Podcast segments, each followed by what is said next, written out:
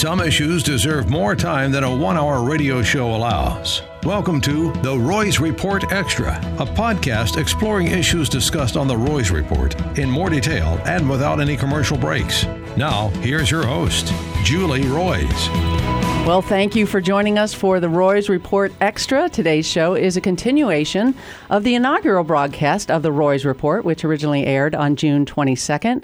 Our topic was crusading bloggers. Are they cleaning up the church by exposing sin and corruption, or are they tearing down the church by airing our dirty laundry and spreading gossip? Uh, my guests are Ryan Mahoney and Scott Bryant, authors of the Elephant's Debt blog, a blog critical of Harvest Bible Chapel, and its former celebrity pastor, James MacDonald. So, welcome, gentlemen. So glad you could join me again. Yeah, good to be here again. Good to see you, Julie. Yep. And also with me is Dr. Jessica Hockett, a former member of Harvest who became a very popular microblogger on Twitter. So, Jessica, welcome. Thanks for having me.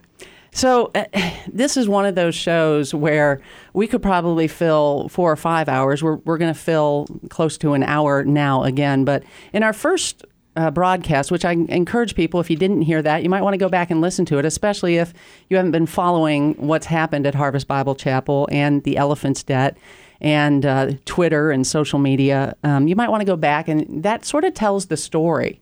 Um, but because we had to spend so much time telling the story, we weren't able to dig into some of the issues. And so that's what we want, really want to do uh, in this next hour.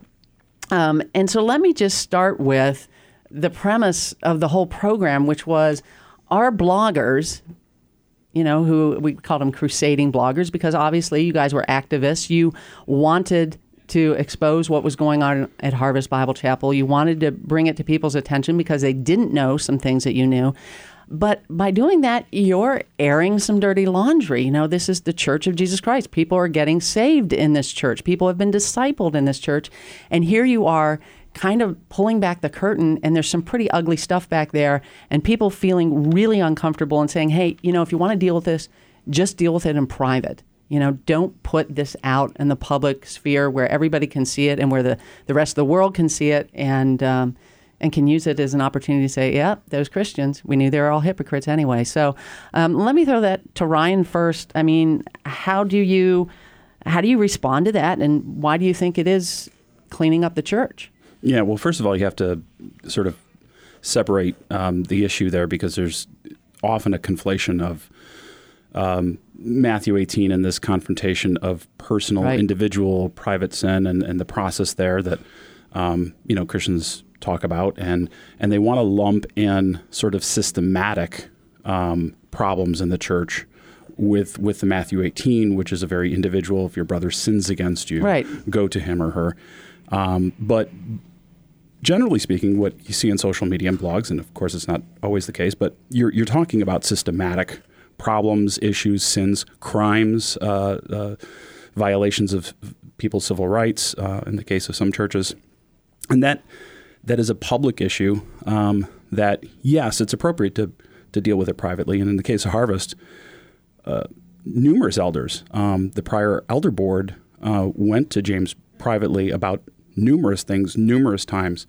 And the narrative we got from them was we have we've exhausted all these remedies. Now this would have been back in 2008, 2009, mm-hmm. right? Yeah. Because you had a whole group of elders, um, and Dave Corning was the, the chairman mm-hmm. then, and he had been there. For, he was a founding elder, so he had right. been there for 20 some years. There was a prior elder to him briefly, but yeah, he had been there for 25 years yeah. or something like that. Yeah. Yeah. So you have these elders, then you have James reorganizing the board and doing it in such a way that now the board really can't rein him in. He's taking power. Right. These guys are so these guys step down. So they're well. They they, they actually confronted him, and there was mm-hmm. a, a, large um, confrontational meeting, and and James you know pounds his fist on the so the so the story goes from several people that he pounds his fist on the table and says, "If you want me out of this office, you're going to have to sue me out of this office. I have the microphone, I've got the money, and there's nothing you guys are going to do about it." And they realize. And like, who told you this?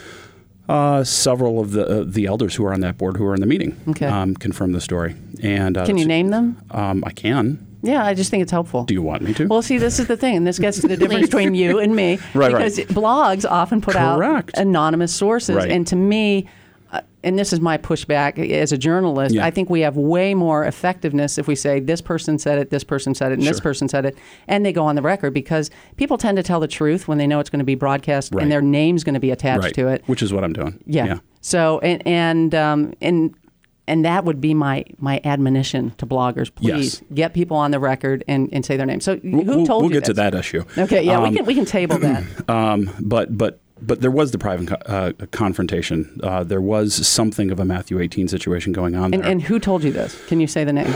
um, specifically, it was several of them, but certainly uh, Corning would have been one Dave of them. Corning, And, okay. Um, and but he was not by any means the only one um, telling that story. Um, but um, but all that to say is is what happens when when you you've run those processes to the end and and you have uh, a leader or an employee or whoever would it be a relationship whatever um, where just they've dug in their heels and they've said no what what do you do as a congregant what do you do as an elder what do you do as a, an employee pastor um, when you've gone through the process and you've hit the brick wall what do you do uh, to Scott and I, it was obvious. Well, you take it to the church, Big C Church. You you you put it out in public. Um, you you leverage the relationship, the word, um, the ecclesiology broadly um, to try and remedy a local church problem. Okay, Scott, let me throw it to you because I know you wrestled with this. In fact, you had a long conversation with somebody who is a pretty well renowned uh, theologian. Um, who, as I understand it, sort of Socratically asked you some questions, but you wrestled with it. And tell me, how did you come to the position where you're like, okay, I think this is justified? Well, it was a choice of this or going to become Catholic again, right? Explain that. Uh, yeah. Because no, that's not a logical progression for a lot of people. But it is. but it is because we are Protestants at our core, right? And the Protestants embedded within their very name the idea that we are a people that identify as protesters. We're ones that saw problems within the church and we stood up and we said these sorts of things about very public figures in the day. And if you live and breathe and, and do your church life within that stream of, of, of theology, um, you can't play by those rules only when they, you know, work in your favor, so to speak. And Right. so at some point I find when folks say things like, well, you know, you had no right to say that, I go, well, then feel free to make your way back to Rome or to the Orthodox Church. Right, because we, I mean, the whole Wittenberg door, Luther taking those things that he saw wrong in the Catholic Church and just posting them publicly because he couldn't get any any resolve any other way. Correct. So you felt, I mean, at some point, I mean, there's still got to be a tipping point where you say this is so bad because all of us see. I mean, who lives in a church where there aren't some problems? I mean, that's kind of normal. So where do you get to the point where you're like, mm, this is where the point is where I have to go public? And why you? Why didn't you just walk away quietly? Uh, for my background, it uh, it really had to do with uh, poverty, the issue of uh, the figure that was being brought in at the Elephant Room too. And I should just be clear on this: uh, had MacDonald done what he said he was going to do with ER two, he would have had no bigger cheerleader than myself and Ryan. Um, I think that's a desperate need within the church today to bring people across denominational lines and have these sorts of tough conversations. Uh, but not a single thing was said about the prosperity gospel in that meeting. And um, prosperity gospel is predicated upon uh, very wealthy individuals plying uh, spiritual manipulation to give those that generally don't have a lot, the elderly, the poor, the the whatnot, uh, to give of what little they have. And uh, for me, that becomes a massive tipping point. It's a justice issue. And interestingly, I know talking to Mike Bryant, who was a pastor of a Harvest Bible Fellowship church at the time, um, he said that for him, that was the tipping point, but it wasn't even so much. I mean, he had an issue with it, his elders had an issue with it, but he saw people in his church who went to the elephant room coming back and buying TD Jakes, TD Jakes books and his videos and becoming disciples of his. And he was like, oh my goodness, this is Interesting. not he okay. never told me that. Mike Yeah. never told me that. That's interesting. Yeah, that was sort of the backdrop. And then when he took his concerns directly to James, Right. he was planning on dealing with it privately. Took it to James, and I I wrote about this in the World magazine article. But there's a lot more to you know. Obviously, you can't re- write the whole thing. They took a fraction of their budget and they built a catapult out in the parking lot and they loaded it frequently. That's a reference to a video, but it, it actually right after they Yeah. they kicked him out. I mean, sort of surprised him because he had objected privately. Um, then two men came from from Harvest, kicked him out of the church, and then the Rick next Donald. day, yeah, It was yeah, Rick Donald, yeah. yeah. And then the next day, James gets up in front of uh, all of these people at Harvest University, all these church planting pastors and leaders, and and gives them license to Yeah, you to- should you should take a fraction of your church's budget and go out in the parking lot, build a catapult, and load it frequently. yeah, and as he likes and and he was going from off of which verse was it? Oh, there was a Bible involved in that. Oh, there was. Oh. It's, it's the thing about expelling the factious man. Oh, You that's know? right. right, That's right, right. right, And so, what, there was. but that's what happens when you're when you say systemic. This was a spiritually abusive system where if you if you say there's a problem, you become the problem. Right. And so so many people did that. Jessica, this is interesting to me because you were actually not necessarily having these conversations with Dave Corning and with some of the elders and the people that we talked to. You were having the conversations just really for other church members, right? And seeing things and reading the elephant's debt. So tell me, for you, what benefit did that have to you? What what they did? Sure. Well, we had been attending Harvest, I think, for about five or six years. Uh, so 2006, we were at the Niles campus. So we weren't at, you know, the, the mothership. You know, we weren't super close to the action. We were we were. mi- Mm-hmm. What's the miles mothership? Away. Is that Elgin or mothership? Rolling I just Meadows? think of as Elgin and Rolling Meadows. Yeah, it, but it was Meadows and it became Elgin. Okay. Yeah. Sure. So Niles was the third kind of kind of plant, I, but it wasn't independent. It was a campus. I Mm-hmm. just want to be clear clear about that. So we came on board in in, in 2006. I've been listening to Walk in the Word for, for a little while. Really credit James MacDonald's messages on repentance with helping um, save our marriage at a really critical goodness. point. Yeah, and got the chance to meet him once and told him that, and was just really tearful about that, and and was was really really grateful. I have no memory of when or why we came across Elephant's Debt. And I want to say that I first read Bloodstained Ink, which, um, for those of those listeners that don't know, was Scott Bryant's blog. Correct, Scott? And you first started talking about some issues at Harvest there. So I, I want to say that somehow maybe I got tipped off and then, you know, just went to Google, right? And, and, and found Bloodstained Ink. And then I think Elephant's Debt followed not that long after.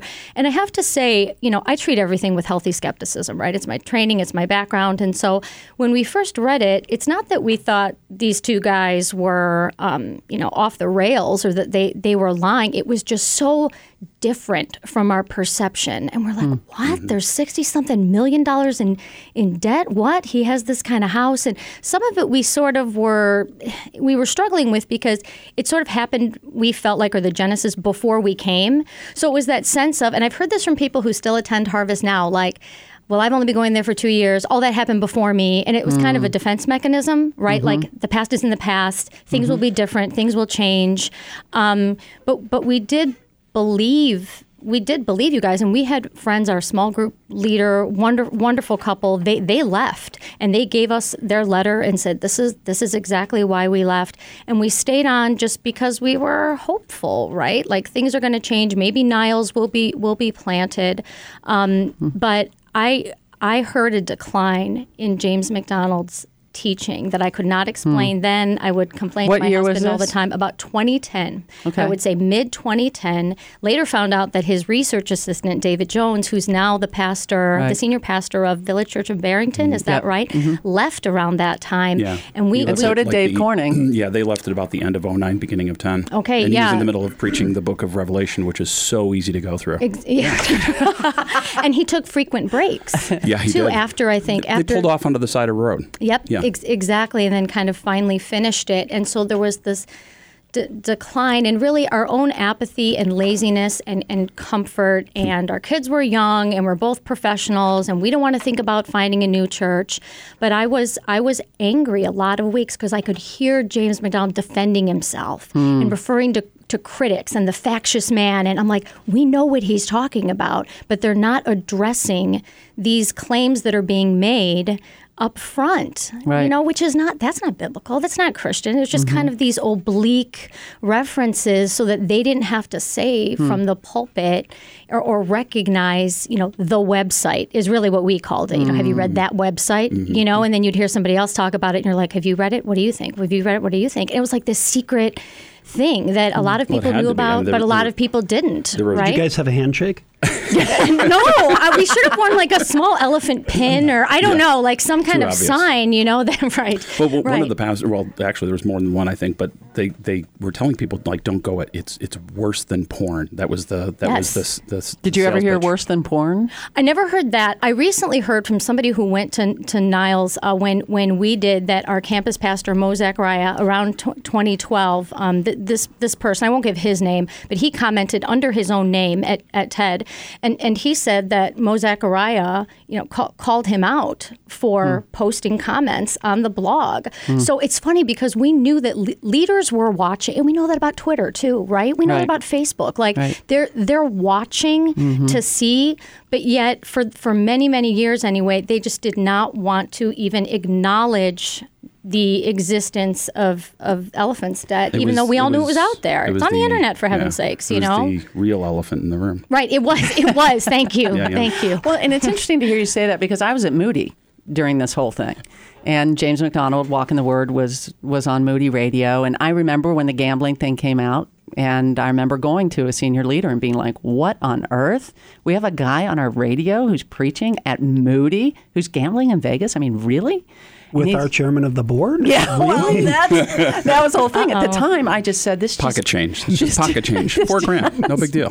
this doesn't seem It's like a, skill. godly thing, you know. And then I find out that yeah, it- it- then a year later, when this all came out, um, that he had been gambling with Jerry Jenkins, who was the chairman of the board at Moody, isn't anymore, resigned, um, but was at the time, and somehow then James survives that mm-hmm. whole scandal, and he ends up mm-hmm. staying at Moody. But I remember, and I remember the excommunication because I knew Scott Phelps, and mm-hmm. anybody who knows Scott Phelps, who was one of the elders excommunicated one of the most godly men I've ever met. He's been in my in my home. I remember when we were going through stuff with our school district, and we're like, "Should we? What should we do?" And he came in and actually gave us an evening where he he coached us on you know the kind of how do you address when there the sex ed is so bad in your public school and, and some of those things. And so I.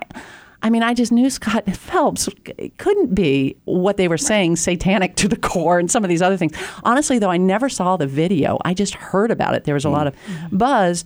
But then it was like a year later, I heard, oh, he's repentant. And I remember talking to one of the other radio hosts who knew him well, because when I got invited to speak at Harvest in uh, 2017, I remember going to one of them and being like, is, is Harvest on the up and up? Because, like, I mean, I feel kind of funky about this whole thing. And I'd heard some not so good things from people who had been with James when he was on the Israel trips and kind of his behavior. And that kind of gets around. And and I remember somebody said, "Oh yeah, I mean he he took his poker table out and he broke it in public, and it was this big thing, and he's so repentant, and it's really different than some of these other scandals because he was so repentant over it." And so I kind of took the line, and shame on me, I didn't you know go and look into it that much.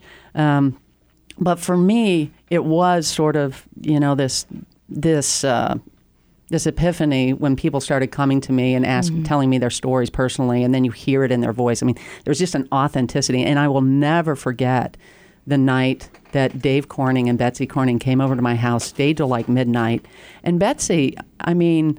The amount of emotion she still had and trauma it was just so clear.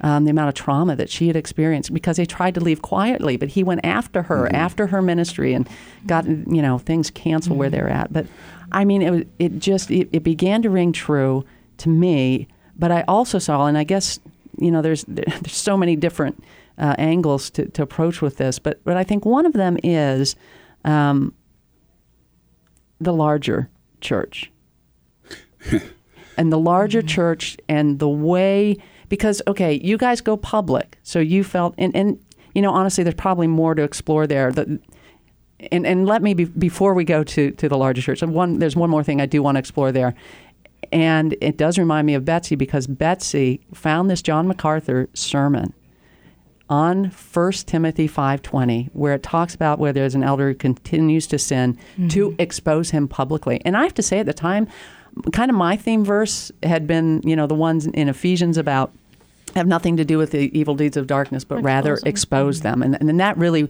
that was kind of my mantra in, in what I did. I, I felt that, you know, when I blew the whistle on Moody, that was kind of it. But then it became 1 Timothy 5.20, and, and I heard that message, and I was like, wow, this is powerful. She began just disseminating it to people, and she didn't want to go on the record at the time, but came under so much conviction that she had to publicly expose. But I'd never, other than this sermon, I'd never heard somebody preach on that passage. And when I hear people like you brought it up, the Matthew 18 thing about, and that's a personal sin, nobody ever uh, that I can ever remember had ever preached on that before. Mm-hmm. and maybe that's a little mm-hmm. self serving. Pastors don't want to be preaching, hey, you know what? If I do something wrong, you need to publicly expose me. Right. you know? So, for the person who's listening, because I, I know there are some, can we can we walk through that a little bit on what what would you see as the steps a person should take? Well, I mean, And then we will get to the larger church and the way they responded. One of the frustrating things, I mean, I grew up in conservative evangelicalism, very Republican evangelicalism politically. Um, and so you swim in these waters, and so there's, there's um, an automatic distrust of the accumulation of power in government. Even well intentioned programs, Right. the mantra is, but even great intentions will lead you to hell when you consolidate power because human beings cannot be trusted with that. And we all believe that Right. right? And we've got this, you know, healthy skepticism about government and its ability to do good in the world. Fine. Uh, you know, there's a big strain in, uh, you know, the Republican Party and all parts of it, but certainly that that have a skepticism, and certainly Democrats do, uh, about uh, the concentration of power in the markets. Right? I mean, everybody's worried about a- uh, Amazon and Google and and the, and the power that they have to edit searches and, and and all of that, and all of that suspicion about power all of our theology about the brokenness of humanity suddenly magically vanishes Right. the moment we walk into a church. Yep, It's right. insane. It's cognitive dissonance, um, and that was and I look. I was a part of it. Um, I didn't want to believe that we were the bad guys. That I was a part of the bad guys. We wore the white hats, and the bad guys are out there.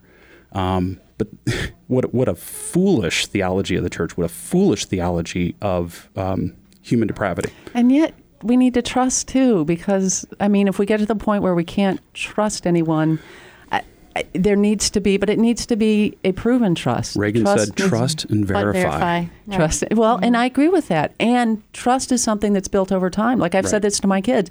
You know, if you break trust, we forgive you immediately, but it's going to take time mm-hmm. till you can have the car again. you Right. know, I mean, that's going to need to be earned back. And so, but but when this happens, I think all of us would say, would we not? The first thing to do would be, unless you have a reason not to, wouldn't you approach your elders? Wouldn't you approach Sure. your leadership? Yeah. Yeah. Yeah. Many, many people Yeah. did, you know, and we did multiple times with our campus pastor and our, our, our elders, and we were always um, dismissed and we were always told because our, our bigger issue overall, it was kind of like, well, James Schmames, I mean, what, what about the people who, hold, who are holding him accountable and who are in that role? Like, what are they what are they doing? And we were always told he is being held accountable. Don't worry, don't worry, even though we saw exactly the opposite. So mm-hmm. then, you know, and at, at Harvest and other big churches too, and small churches, people had no voice. I mean, your job was to, to show up, to, to give money, to give your time, and don't ask any questions, and don't don't you dare rock the boat or you know there are no perfect churches so you can go someplace else right so there was a lot of suppression you know of of questions or just any I mean, talking about Matthew 18, I'm not sure that even happened really at Harvest. Well, so. I mean, but, but, but the problem is is is that for, it's putting a, a huge burden on the congregant, right? Exactly, yeah. Um, Well, to- and it, to- there's a talk about balance of power. If you're a Correct. Yes. victim, that's Yes. the issue, Right. Right. to, to go to one, say you're a victim and it's and it's sexual abuse. You know, I mean, because we're hearing so much of that in the church. Well, I mean, Jill shared her story that she felt she was, as an employee at Harvest, um, she Jill. was um, Mon- Monaco. Monaco. Monaco. I mean, Oh, she right, shared right, it on her blog and, and on Twitter, so I'm not sharing anything that she hasn't shared publicly. That she felt sexually harassed in, in this place as a workplace. Um, you know, and and because it's tied to employment, because there is uh, there is this strong structure and system of power. Mm-hmm. Who in their right mind wants to go up against that? and tied to your spirituality. Right. So if you're hearing from the pulpit, you know that these factious guys and don't don't cause division and everything, then even if you are a very direct confrontational person, like I actually tend to be, and I'm not afraid to No. ask. I Really? know Really? sho- shocking. Um, that's why Twitter was a good fit. But um, but you know, even so, then they're they're going to say that there's a problem, or at least imply that there's a problem with you spiritually, and the problem is is you. Well, and that's that is a hallmark. So so as we're you know trying to learn some lessons from this, I do remember this from when I, I used to be on staff at a church, and one of the hallmarks of a dysfunctional system is that when you bring up a problem, there is no problem. You are the problem. So if you're hearing that in a church. That's a problem. Right. That is a- Gaslighting. yeah, it is Right. exactly what it is, um, and that happened in spades. And then when you use scripture to guilt people, that i mean you begin to see and, and i do think our churches need to have a little more training on spiritual abuse but uh, you know to expect matthew 18 has been one of the most misused Yeah. scriptures Yes. and actually i have a post it's a guest post from um, from somebody who had written I, I just thought it was great on, on ways people misapply matthew 18 but that is about two a, a personal offense that you have with someone else I never had a personal offense with Harvest. Yeah. Never. I met James once, you know, when he was in the studio before I got there, and we happened to chat a little bit. That's all I've ever met. I didn't have an axe to grind. I didn't have anything. I mean, the truth is, I just felt for, for, for me, it was primarily the purity of the church, the mm-hmm. bride, the reputation of Jesus Christ. And, and it's interesting because people say, you know, airing our dirty laundry. You know, I look in the scriptures. I mean, Old Testament. God doesn't seem so concerned about what happens to his people. He cares about his holiness. Or their reputation. Right, sure. or their reputations. He took kings mm-hmm. down. He, he took his entire, you know, all of the Israelite people and, and banished them to other lands, right? I mean, mm-hmm. they got exiled because he cared about his holiness. And I think we've forgotten that in the church, that God cares about holiness. And so for me, that, that much more was, was sort of my driving force. But to expect people to go, you know, especially an abuse victim, to somebody who's in power, that is unbelievably scary. Scott. So let's take a, a slightly more optimistic uh, situation. and again, I apologize for the throat clearing. Um, take a church like I'm attending right now, ballpark 2,000 people, right? I don't know a single person that sits on that elder board, not one. Hmm. There are multiple services, multiple campuses, and the chance that I would actually physically bump into another human being and say, "Oh, there's an elder," right? Mm-hmm. Um, it, so, what do I have to do? If I have an issue, if I have a concern, I have to approach the institution itself to even get access mm-hmm. to the elder to mm-hmm. say, here's my problem. And all of a sudden it's getting mediated. And again, I have no concerns with my church at present. I really don't. Mm-hmm. But I'm just saying the way that we have structured church today is in such a way that, that numbers, size, and whatnot, mm-hmm. um, it makes it very pragmatically difficult to actually approach an elder and, and have these sorts of conversations. Right, and then the people at the top are allowed to isolate themselves. I know that happened at Willow Creek too. That report that came out from the investigation that was done about the leadership there too. I mean, yeah, when you have such a huge church, I get it. Like you can't, you know, allow everybody to come up and have personal conversations with James MacDonald every day about their their griefs or their their beefs. Right. But um, So what can churches do? Because I, I've I've actually had churches reaching out to me asking this very question and, and I've thought too it'd be good to interview a lot of these former elders and put together some sort of, you know, booklet or something to be to be a guide because I think there's a lot of churches trying to do it right. Simple answer downsize. Downsize. And instead of talking about church growth, let's talk about uh, uh, downsizing, breaking campuses off, creating independent autonomy, and getting pastors and elders actually connected to the flock that they are supposed to be shepherding. But let me push back on that because I actually said that to some. Actually, David Wassen. We had some really good conversations, and he happens to be a pastor of a very large church. Um, I, I know there's some difference of opinion on Slightly. on David, um, but I thought David made a good point on this issue, and he said, "I never set out to have a megachurch," and he said, "I ended up with." With a big church, no, no, no. and then No, we no. split off You churches from up. it. You don't end up. You make decisions along the way to to to, to have a third service, to get a bigger building, to adopt a. Nobody ends up. But they a have. Church but okay, just to push back, I'm playing devil's advocate. The truth is, I Sure. actually agree with you. But but to to push back, I mean, he would say we have planted other you know campuses. We've we've done we've done some of the church planting and some of that. He said, but our church keeps growing. People keep coming. What do we do? Like send them away? yeah, I mean, what? You're the only church in town that can really. Well, but they're if they're people. connecting with You- you, they're they're connecting with what you do the way you do church. Well, I mean, honestly, that- if well, somebody's of told all- me I should go to like, I, I'm not going to say, but you know, some other church, I, I like my church. You know, I don't want to go to that church or I'd be there. First of all, what you said is an enormous. They're connecting with you. No, they're connecting with an image on the stage that they don't know that they're projecting onto. Um, hopefully, people are drawn Well, into maybe, maybe not.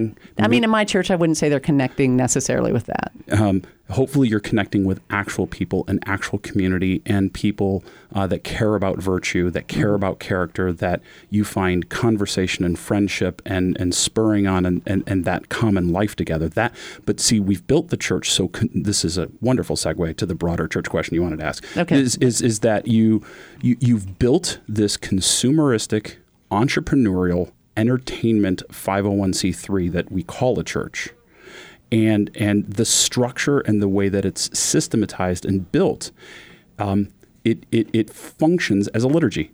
The the practices and the habits of a stage, of music, of bowl seating, of uh, the screens, of the audience. It's all liturgical elements, and liturgical elements shape the community and shape the individuals. You're shaping consumers. You're shaping entertainment. Um, So you would consumers. say just do away with the megachurch model, do away with sort of the entertainment kind of way of doing church. I think that's I, I think that's a valid discussion. I know there's going to be people that, that push back, but let me just go to Right. The governance of the church because I think that's something. I mean that uh, that's a huge discussion. What you've just talked about, and we probably have different opinions. Well, we probably have a lot of similar opinions on that one, but um, but when it comes to governance. I mean, the one thing I've come away with is transparency. Everything. I, I mean, everything. It just should be be out there. And I I don't understand why my husband, who's you know was a teacher, so he's a public servant, people can find out his salary. Sure. Go online, Right. find out his salary. People can't go on and find out the salary of their own pastors. What is wrong with that picture? Well, it's worse than that. Um, and this is what we learned in Elephant's Debt because Walk in the Word was a, a radio ministry of Harvest Bible Chapel and, and James MacDonald. And uh, as a 501c uh, C3, as a separate entity from the church, it had to file a Form 990, which is a tax form, which means you've got to disclose the top salaries. And so you could see, oh, James MacDonald made $150,000 this year. in Oh, addition to his Right, It- for, you know, for walking the word. yeah, Right, that's just from right, walking the word. yeah. That's in addition to his church salary. Okay, so um, so let's go to the 990 forms that the churches have to file. Oh, They don't there's no to. disclosure there. Nope. So we have written into the law that religious organizations can be more secretive, less transparent than every other charitable organization. Well, and the reason is for that, problem. though, is that we don't want government Interfering. interfering with our churches. And so I get that. No, if you listen, if you don't want them interfering with your church, you better start voluntarily giving more than the law requires, and that will mm-hmm. keep them out of your mm-hmm. backyard. The well, more and that's what E secrecy you have- ECFA was supposed to be. Right. That was coming out of the whole PTL scandal. PTL, Right. by the way, was an ECFA accredited church or ministry. Those guys are really good at their job, then, aren't they? really good. Yeah. I mean, that's the thing that came out of here. These watchdog organizations, ECFA. I mean, I won't go into all that because that's uh, again a tangent. And but read the blog if you haven't. I mean, the the ECFA, the Evangelical Council for Financial Accountability, is not really doing much accountability, but they are taking in an awful lot of money for putting a stamp of approval and supposedly telling the donor Right. that this All is church well. all is well, but they're getting money from the church that they're supposedly the watchdog of. There's just an inherent problem there. So let's we, we're going now but, to the, but that's the trans- that's the tran- uh, transparency issue that you. Yeah. So you you have churches that are going well. We're complying with the law.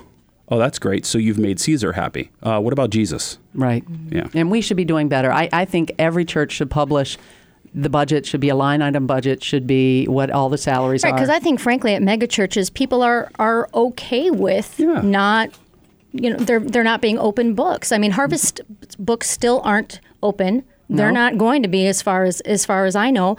But for some reason, the people who are still there are not rising up and demanding open books henceforth. Well, let and the- alone about the past. And the problem is, if you do, you get labeled a troublemaker. Right. And I, and I hate to say that, but that's across the board at churches. I mean, I've felt like there's you have a quota of questions you can ask, and if you exceed your quota, We've quota, we've you can exceeded feel the it. quota as four people Oh right my here, goodness, right? we, like we've trou- gone troublemakers so right here. off the board. Our lifetime quota's done. for sure. Okay, let's go to the larger church because I do want to have this discussion. In fact, I just posted a blog today um, about what happened back in 2012 when Elephant's Debt. You guys decided to publish. You sent out a number of letters. Um, Emails, yeah. uh, I'm sorry, yeah, emails to prominent church leaders. The only one you actually name is uh, Scot McKnight and Matt Chandler. Two very different responses. You, you sent to a lot of other people, but you, as, as what I'm understanding is you you can't get the into that to, to see. Yeah, we can't all- actually get into it's the old bloodstained ink email address, and we just simply can't get into it at the moment.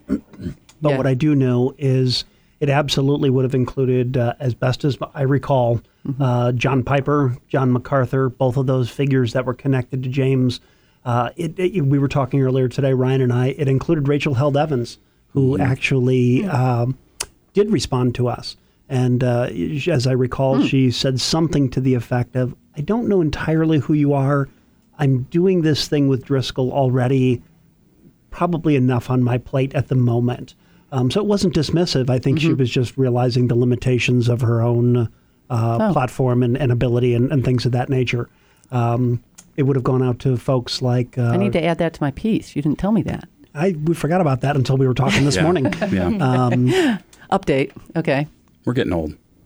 We forget things. Yeah, but it would have included folks uh, Tim Keller, um, D.A. Carson. Uh, I'm trying to remember other folks that it would have actually involved. A, a lot of, I mean, Gospel Coalition, because he had just been recently united with those f- folks. What about Greg Laurie and Jack Graham? And they come later as friends. No, I wouldn't have known those guys really. No. Um, Okay. but it, I think it was kind of Gospel Coalition is Yeah. kind of what I remember because So- they were connected there. So the response, Was deafening silence. except for Scot McKnight, did. He he did post out on it. Scott. Yeah, he, Scot McKnight actually posted the elephant's debt on his blog, and that's because Scot McKnight is good people. he is good people. So, um, agreed. Northern Northern Seminary. You can go get you know great education. You want to with give a little plug? Did they was a- pay you for was- this? They did not. I just Maybe they'll give me a sponsorship for this uh, I like podcast. I Thank like you their very little much. project over there.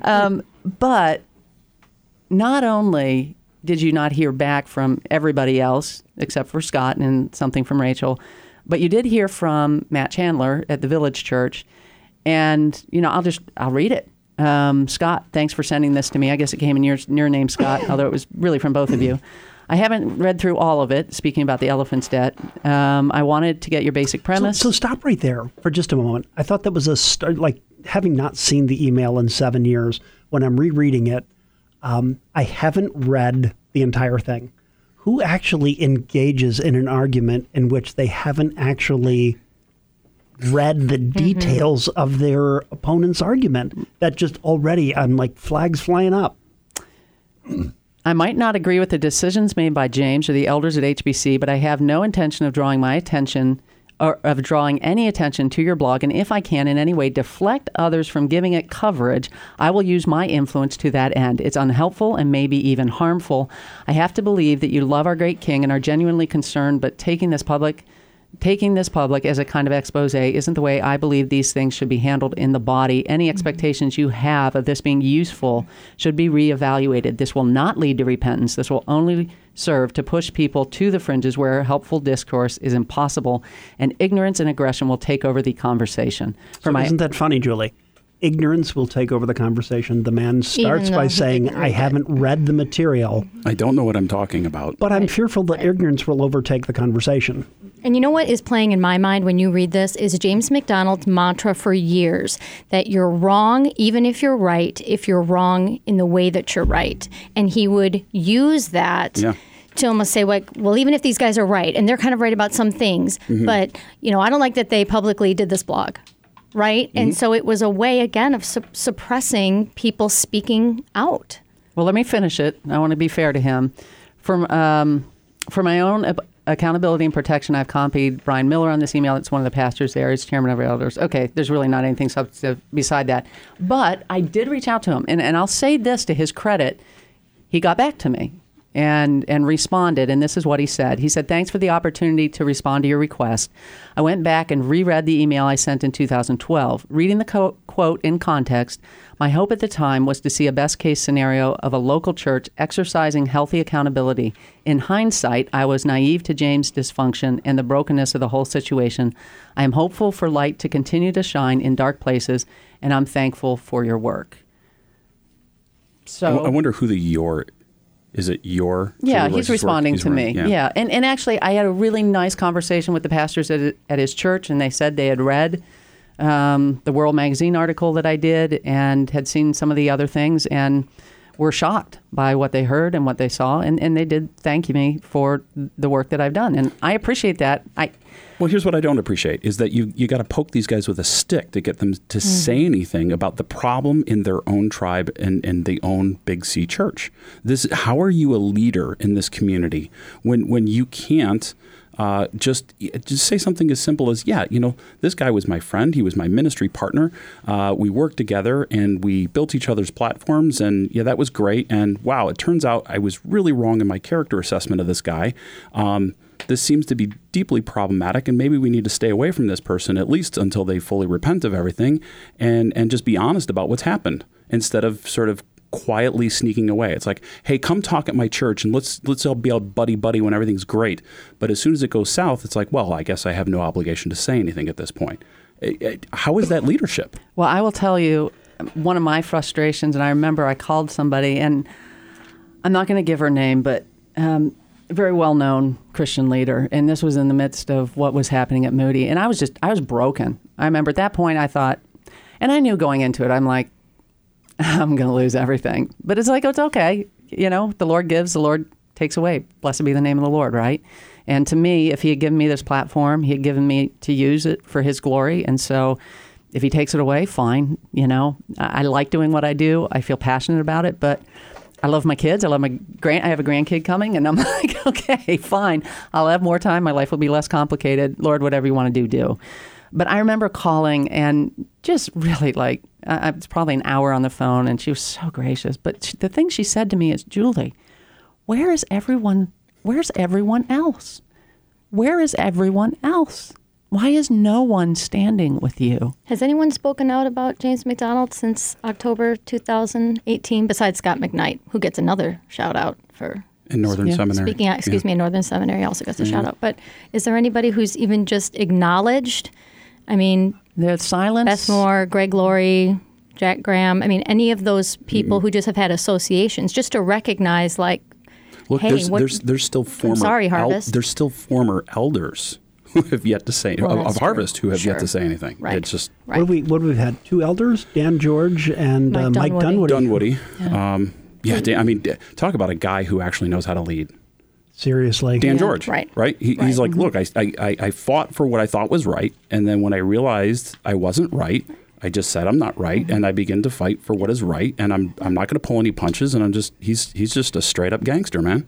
Full Yeah. confession, repentance, everything, Yeah. the whole nine yards. But and this is the thing we we have an evangelical system right now.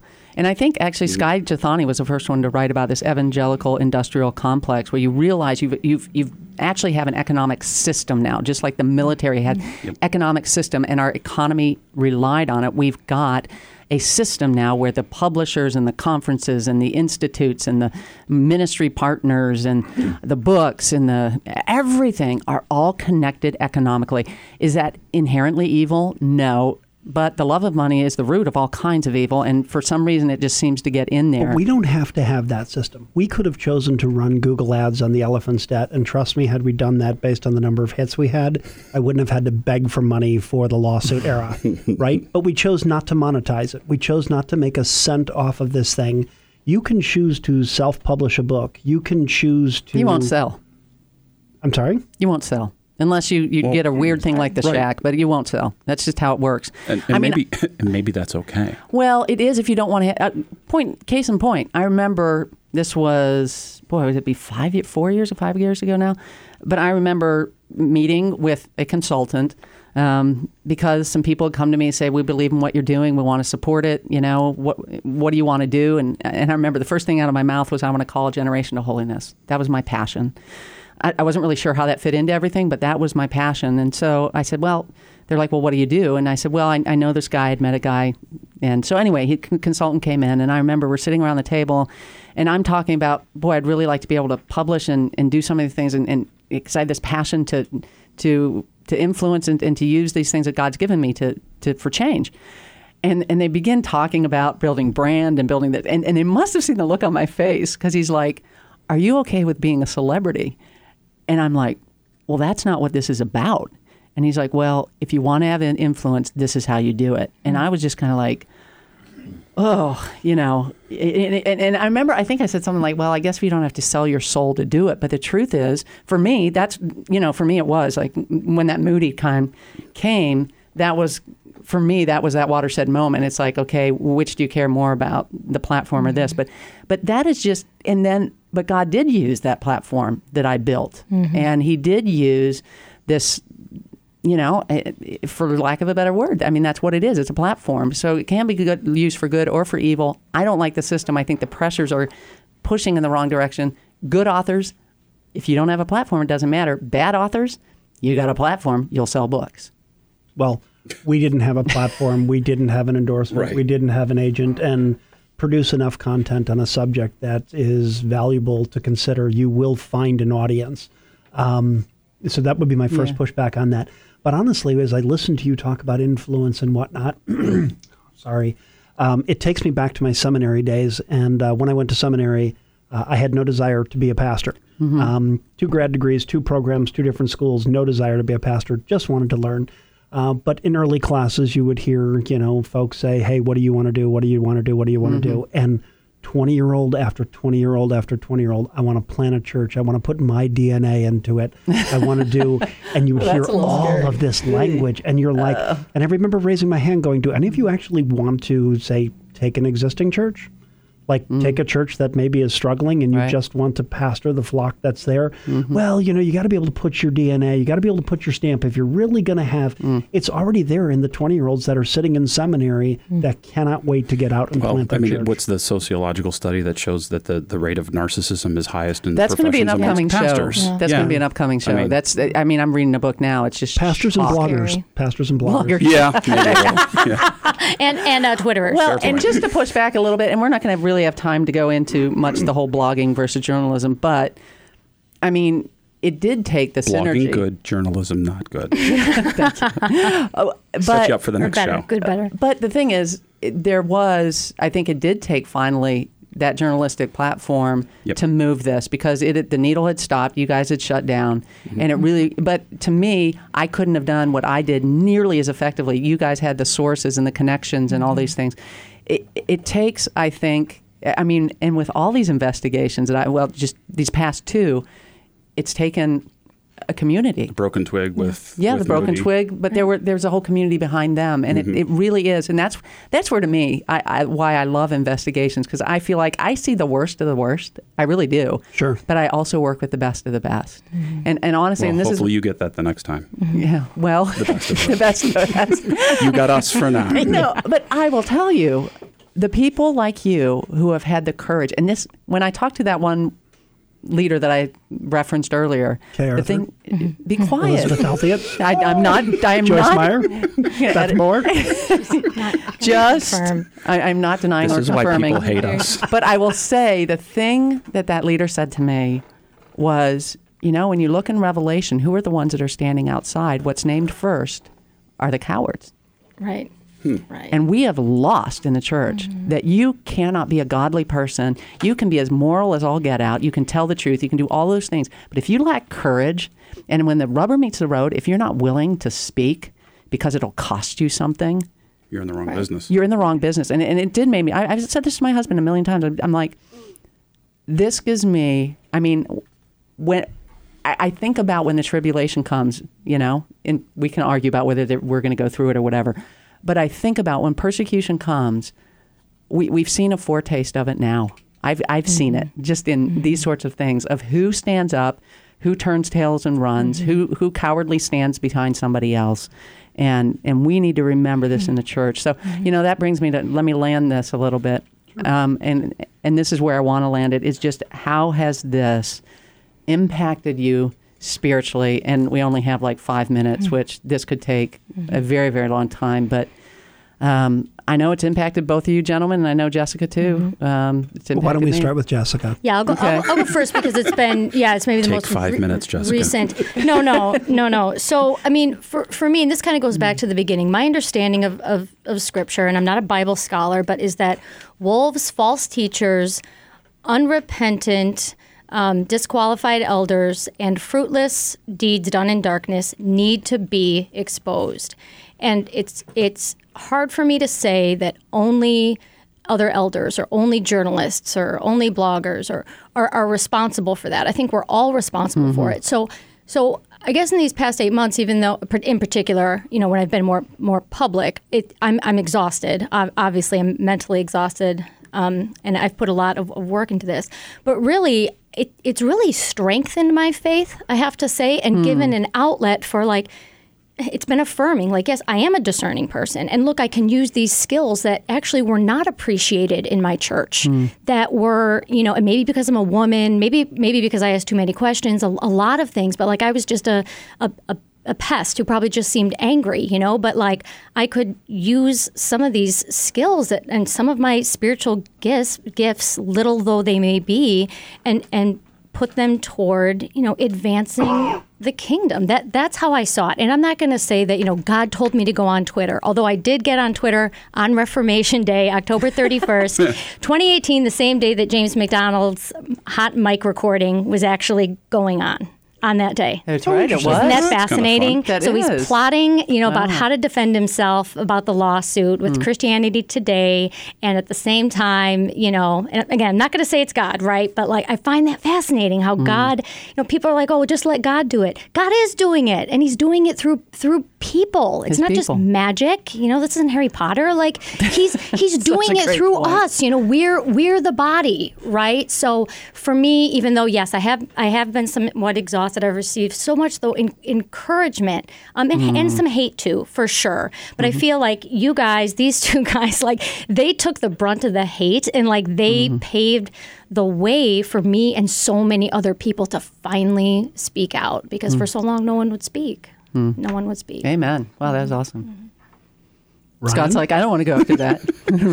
Uh, he's an introvert and doesn't really talk.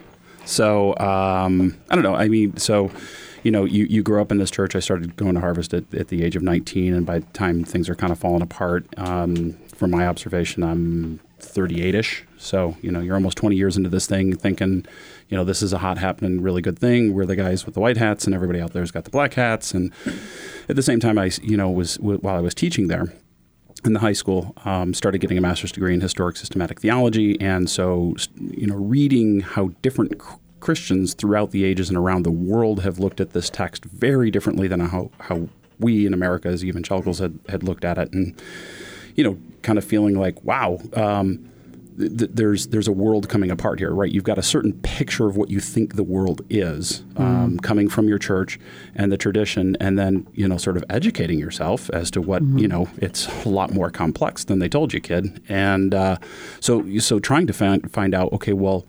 If I don't think this is uh, maybe the best or most normative way to look at things, then then what is my ecclesial home? So that that's a thing to go through. But then to go through that in the midst of um, publicly um, going after a narcissist. I'll be the first one to actually say it, um, and and and getting lambasted for that, and not seeing that oh, this isn't just a an uh, a less than desirable ecclesial option, but this is toxicity. Uh, this isn't white hats. This is this is black hats. Um, not everybody there. That's that's not what I'm saying, but a- an incredibly toxic environment that you believe to be good um, is a real. Um, I mean, people are talking about it on Twitter. It's like a free fall, right? You know, you, you thought this was good, but it's bad. It's it, it's a real shock, right? It's a matrix moment. You swallow the pill, and nothing ever looks the same.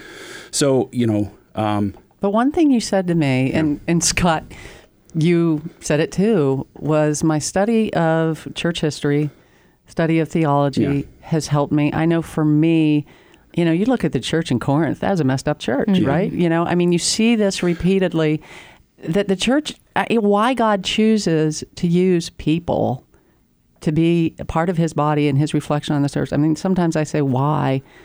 But that to me has been kind of like, okay, I'm not shocked I would find this. I'm sad, but I'm not shocked. Yeah, it doesn't and- wreck my it doesn't wreck my faith. And the thing that I see people on Twitter and, and comments on blogs is, I mean, these are you know average uh, Joe and Jill congregants. They don't they don't have a broader education in ecclesiology and, the, and theology and all these things. They don't have these categories to think about these problems.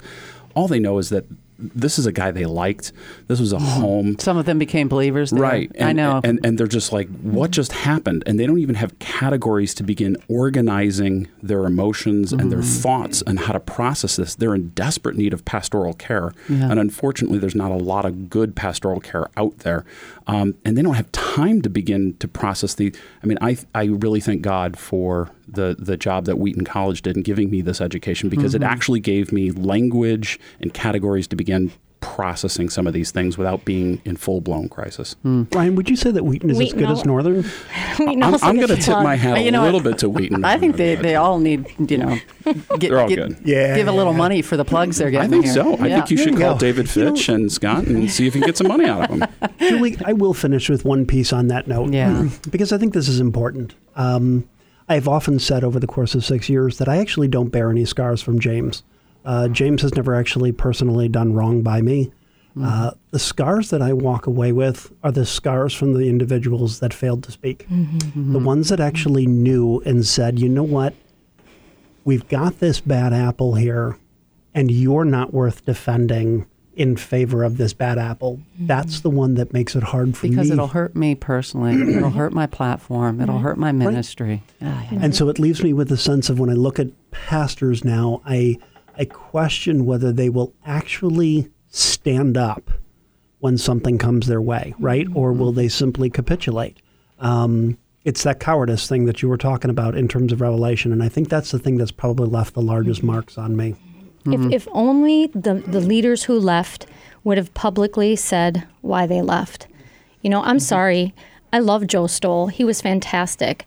But he made people believe that he left because he found a university position, not because it had anything to do with any personal conflict. And if he would have just even mm-hmm. sent an email to his friends and said, you know, and Harvest Associates and said, this is the mm-hmm. honest truth by, about mm-hmm. why I left, not, and he doesn't have to be disparaging, but just truthful, and please forward this to anybody who may be interested. I, I just, I think that would have been a righteous thing to well, do. And you know, all this reminds me of um, when I was doing youth ministry, which I did for many years while my kids were little. And uh, I do remember a church where a pastor, a youth pastor, who was very beloved, got involved. Um, a horrible scandal. Um, got involved sexually with some of the girls in the ministry. It was awful, and the church was in shambles.